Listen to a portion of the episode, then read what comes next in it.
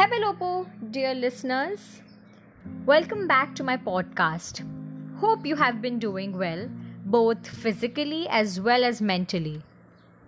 Before we swoop into the content of this podcast, I want to tell you why I jazzed up a simple hello to a hepelopo. I'd often speak the P language while in my early teen years. They say it's great to open a speech with a famous quote by a celebrated personality.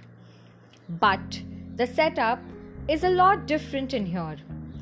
This is a little something put together by an old school teen girl who's on the brink of adulthood.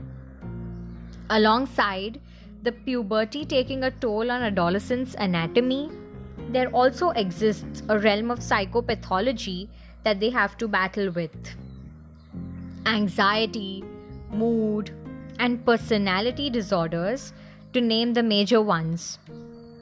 These are not scars, and they are certainly not beautiful scars. Trust me as I say this, there is nothing beautiful about worrying excessively if my best friend would decide to abandon me in the direst of my times.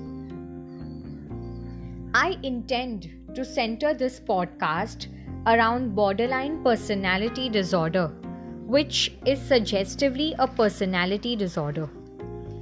It impacts the way one thinks and feels about oneself and others, disrupting an individual's functioning in daily life, predominantly marked by unstable relationships.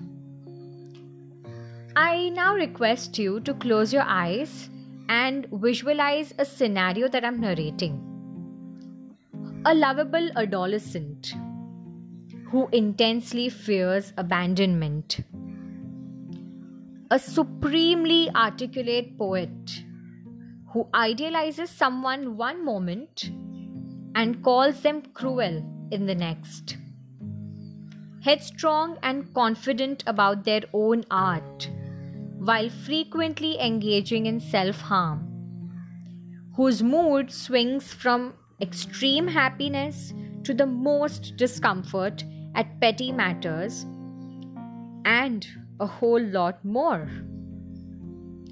You may have noticed how I contrasted every positive, desirable attribute against a maladaptive one. What I meant to bring about through this activity of imagination is that individuals tackling borderline personality disorder are people like you and I with their own sets of pluses and minuses. Although it is typically not diagnosed before the age of 18 years, its onset essentially takes place during adolescence. Common characteristics of BPD are that it is treatable, chronic, as in it can last for years, or in severe cases, even last a lifetime.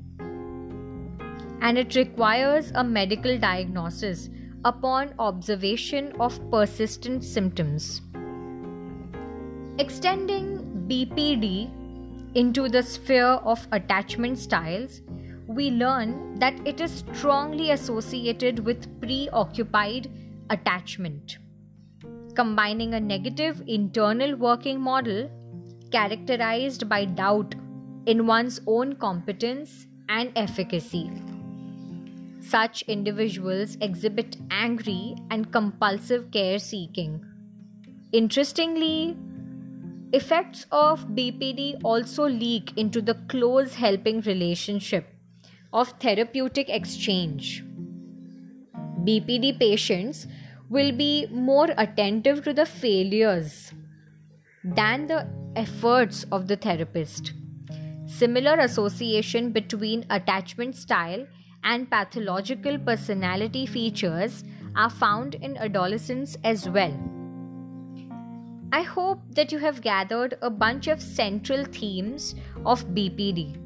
So, it's about time that we orient our discussion toward how we can understand and then deal sensitively with people suffering from BPD. I'd quickly run you through a list of easily discernible nuances in their behavior. First, when upset, they're unable to think straight or calm themselves in a healthy way. They may say hurtful things or act out in dangerous or inappropriate ways. Second, BPD often manifests in comorbidity with depression, anxiety, or eating disorder. And along with anxiety comes being on the edge. And people with BPD may be extremely sensitive. In this case, small things that appear small to us can also trigger intense reactions. Third, trigger warning suicide. Suicidal behavior and deliberate self harm is common in people with BPD. Putting away sharp objects can help to some extent. Lastly, getting them to do something that stimulates one or more of their senses and distract them from indulging in maladaptive thoughts and behavior. One thought I'd like to leave all of you worthy listeners with is that individuals with BPD already bear a turmoil of intense feelings.